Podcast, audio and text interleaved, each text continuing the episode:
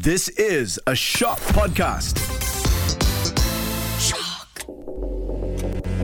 Seram. Welcome back to Seram Storytime Season two. Thank you so much to everybody who has supported us in Season one.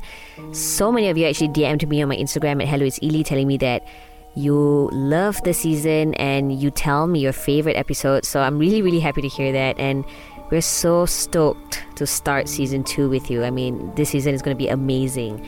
And of course, in case you forgot, this is a podcast where I tell you horror stories that happen to real people. Now, it is up to you to believe it or not, but what you're about to hear is very real. Don't say I didn't warn you. Of course, the names in the story have been changed to protect their real identities. And to start season two, I thought I would tell you a personal story of mine. Now, this might be a lot for some people, so just want to give you a disclaimer, because it does have to do a lot with things that are unknown um, out there. I guess the common word would probably be black magic, but that's up to you to decide what it is. But I'll tell you the story as it is, and I hope you enjoy it. So, I was eighteen. And I remember at home, my mom had to do like a whole kenduri. You know, like in Malaysia, right? You invite your friends, you invite your family. I don't remember what we were celebrating, but I remember a lot of people were at my house. And one of my mom's friends that I've never met before came to this kenduri. And I remember the first time I saw her, I went up to her and I said, "Hi, thank you for coming. Makan tak makan?" And I remember the look she gave me. She just looked at me. She didn't even like salam me yet when I put my hand out, but she looked at me in shock. She just looked at me for a good five seconds in the most worried, concerned look on her face. And I was very confused because I was eighteen and I'm like, who is this? Like, why would she look at me like that? And then obviously she snapped out of it. She salam me back and then she was like, hi, hi, hi. Uh, yes, thank you for having me. And I was just like, yeah, whatever. So I went to do my things, you know, made sure that the food was enough for everybody, made sure that the drinks was enough for everybody, you know, the things you gotta do lah, huh, at your house when you're a guest. And I remember after everything was done, when people left, that friend of my mom's was still at our house. And I remember seeing her sitting with my mom at the dining room, talking about something serious. It really looked serious from afar. But I was just like, yeah, whatever, you know, adults talking about adult things, I guess. And so a few hours later, I noticed that she was still there at my house. And my mom actually called me because I was in my room. So my mom called my phone and my mom was like, yo, you got to come to the kitchen now, we need to talk. And I'm like, okay, fine. I go down to the kitchen and I see my mom and that friend of hers waiting for me. And they really looked like they were going to give me the most horrific news, and I don't know what it was. So I sat down and my mom says, um, this is going to be very hard to believe, but there's something following you around. And I'm like, what do you mean? She's like, yeah, there's like this thing, um, it's just following you around everywhere you go lah. Uh, basically, when you go to the toilet or when you go to the kitchen or when you go to your room, this thing is just constantly following you. And I'm just like, what? Okay, this is this is probably not real, right? I mean, as an eighteen-year-old listening to this, you're just like, what is this? This is ridiculous. Um, but my mom's friend was there, and she was basically telling me that, yeah, this is real, and I know you don't believe it, but I am somebody who can see things, and I am somebody who helps people to, you know, get rid of whatever that's bothering them or whatever. And I was obviously very confused, guys, because at eighteen and not having any sort of personal experience, like I've never seen a ghost in my life, I've never felt anything in my life. But I remember something that happened to me a lot when I was younger growing up. I would dream about things that were very, very vivid. For example, I would dream about me having a husband. And, you know, in my dream, I remember feeling very like happy and comfortable, you know, I'm just like, yes, this is my life, I'm so happy that I have a husband, but I don't know who my husband is. I've never seen his face. There has never been a time in my dream where I see him walking towards me or whatever. But there were many vivid dreams of me hugging my husband. There were dreams of me being pregnant and knowing in my heart and soul that, oh, this is like me and my husband's baby. But like, who is this husband? I don't know. And, you know, being young and growing up with these dreams, I never told anybody because I just think it's dreams, you know, like you wouldn't think it's anything serious. And I found out that it became serious when my mom's friend asked me, have you had dreams about you being married? Have you had dreams about you being with a husband? And I'm just like, what? This is so specific. How do you know? And obviously I tell her everything, and I guess that was when I realized, hey, you know, this is this is probably a real thing. You know, for her to know these things, I've never told anybody this. I've never told my mom. I never told my siblings. For her to ask me these specific things, I'm like, okay, this is this is real. Now, obviously, in this moment, my mom was telling me like, look, okay, we need to get rid of this thing, blah, blah, blah. And my mom's friend actually told me this whole story of this thing following me. Apparently, this thing has been following me since I was eleven, guys. Can you imagine finding out at eighteen? I was eleven when this thing found me, apparently, and all the way till eighteen, my mom's friend decides to come over and sees this thing. Now, obviously, my mom's friend is a very talented person who can communicate with these things. And I realized this after going through this process. She told me that this thing is apparently a thing that died at war many, many, many thousands of years ago.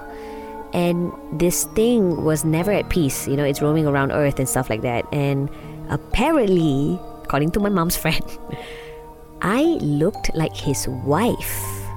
And how it happened was, my mom's friend told me that she was talking to this thing, and this thing was like, I'm not just following her for fun. I'm following her because she's my wife. And I know that deep down in my gut, she's my wife. She looks exactly like her. And my mom's friend is like, she's not your wife. She's an eighteen-year-old girl who doesn't even know who you are, who doesn't even know you exist. What are you doing here? And he was like, I'm I'm here because I want to marry her. I want to have a baby with her. I want to I want to have a family with her. And I'm like, what? Obviously, you know, you're probably listening to the story thinking, Ili, Sirasa. I was thinking the same thing. Um, but, you know, I took it seriously. My mom's friend was like, look, I'm going to help you out because, honestly, this thing is very serious about getting a baby with you, and it's going to become to a point that you're going to get pregnant as a virgin and have a baby at eighteen. Guys, I know this sounds crazy, but that was what was happening. And um, you know, this thing was very, very furious with my mom's friend because of, how dare you take me away from my wife? Like, I've been looking for her for thousands of years. And I'm just like, who this, bro? Aku single though, hantu na aku siot. Anyway, just you know, just to ease the tension there. Um, but anyway, this thing was apparently ready to impregnate me. I was going to have his baby. Um, and so I was actually studying at a university very far away from my house at the time. And it was like in the middle of nowhere. It was in the middle of like this palm tree plantation. So you know what they say about like plantations and like all these hutan-hutan things. Obviously, these places keras lah, you know. And I remember my university had like a summer break. And when this was happening, I couldn't go home. I had to stay in my university alone, secluded, with no one there. Literally all my friends had to go home. All my lecturers went home. I was literally the only person there. I mean, yeah, there were a few like other international students in different buildings, but I don't know who they are. So I was absolutely alone in my university, like an hour away from my house in the middle of nowhere. And my mom's friend was like, look, in order for us to help you, you need to be secluded. You don't, you can't be with other people around you. That's just the only way. And it was very bizarre because, you know, I had to be alone for a while. And I'm just so thankful that my best friends understood, even though they didn't believe it, but they understood. They came to like visit me, to give me food and stuff like that. Um, but there was a time when things were going down, guys. So obviously, you know, at this point that this thing, we're going to call him Mister Ponti, okay? Mister Ponti, he wants a baby with me at this point, yes? Okay. So I had to be in my room, and I remember this moment very vividly. I had to be in my room. I was on the phone with my mom's friend, and apparently she has like a team of people who helps people in this kind of situations. Yeah, it was really crazy. They're like the Ghostbusters lah, huh, gitu. Anyway, I was in my room, and I had to be in a position where a woman was giving birth. I was in labor, guys. I literally had to like, this is going to be too much information, but I had to take off my pants, you know, like as if I'm giving birth lah. Because apparently at this point, when my mom's friend was like talking to Mister Ponti and trying to like figure out things, I was apparently already pregnant. Yes, in this moment I had a baby in me. which is so ridiculous. I still couldn't believe it. Um, but I was in labour lah, okay? And I was on the phone with my mom's friend, and she goes, "Hey, just want to let you know if you feel any pain, if you feel anything around you, or if you hear anything, just don't be scared. Don't worry, I got you." And I'm like, "Oh yeah, okay, yeah, it's fine." Because, you know, again, I'm at a point where I just don't believe in this. I'm just doing this to please my mom because, you know, she was worried about me, whatever.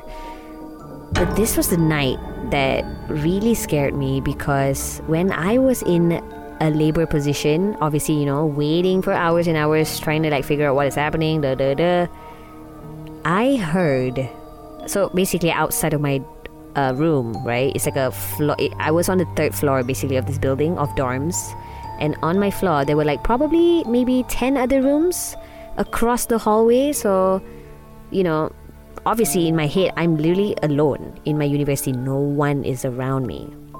And I know that for a fact because my building, most of us were Malaysians and everybody left. And so I remember being in labor, right? Because apparently I was pregnant. I heard doors slamming, guys, all the way from the end of my hallway towards my room. It was just like bop, bop, bop, bop, bop, bop, bop, bop, bop, bop. And it was happening a few times throughout the night. And my mom's friend on the phone was like, "Hey, you know, if you hear anything, it's all good. Don't worry about it." And this was when I was like, goosebumps all over my body, shivers down my spine, because I'm like, okay, that's not normal. There's literally no one here. Why am I hearing doors slamming? And that's that's a little scary, guys, not gonna lie. I think I think that was the moment for me that I'm like, okay, you know what? I think this is real. Now, obviously, this lasted for like seven hours. I remember at this point, it was already like three in the morning. And my mom's family was like, "Hey, by the way, it's done. You don't have a baby in your tummy anymore. It's all good. I've taken it out." And I remember the next day uh, was the first time I got to go home. I was so happy because this was this was happening for a few weeks, guys. I was at my university during summer break with no one around for weeks, and I finally got to go home. And I remember going home, and you know, my mom was hugging me. She was so emotional. She was like, "Oh my God, I can't believe this was happening to you." And I, you know, at this point, I still don't believe Mister Ponti is Mister Ponti, like a real being who wanted me to be his wife. Um, but yeah, it was a very emotional day because I was so happy to be home. And I remember my brother telling me, "Oh my God, Ili, I saw a photo of your baby."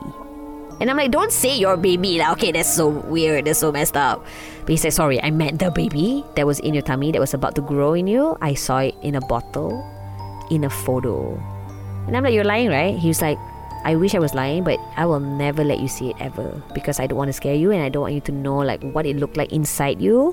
It's all good now." And I'm just like, what? So yes, it's been a, it's been a decade since Mister Ponti's story. My mom's friend said that Mister Ponti was very upset and very angry, and he did say to my mom's friend like, "Oh, I'm going to come back and I'm going to make sure I get my wife. And you will never, ever, ever take her again from me away," whatever. See, I can't even speak because it's just ridiculous to me in that sense. But yeah. Mister Ponti, are you here? Oh my God, please say no. Because uh, I would be very scared. Uh, so what can we learn from this story? Um, I don't know, honestly. I, uh, you know, if something happens to you like this, I hope you get out of it. I hope you don't get pregnant. Um, and just be careful, guys. Um, you never know what's following you, because apparently something was following me since I was eleven years old. So um look over your shoulder sometimes, because you never know, maybe you'll see your own Mister Ponti. No lah, I'm just kidding lah.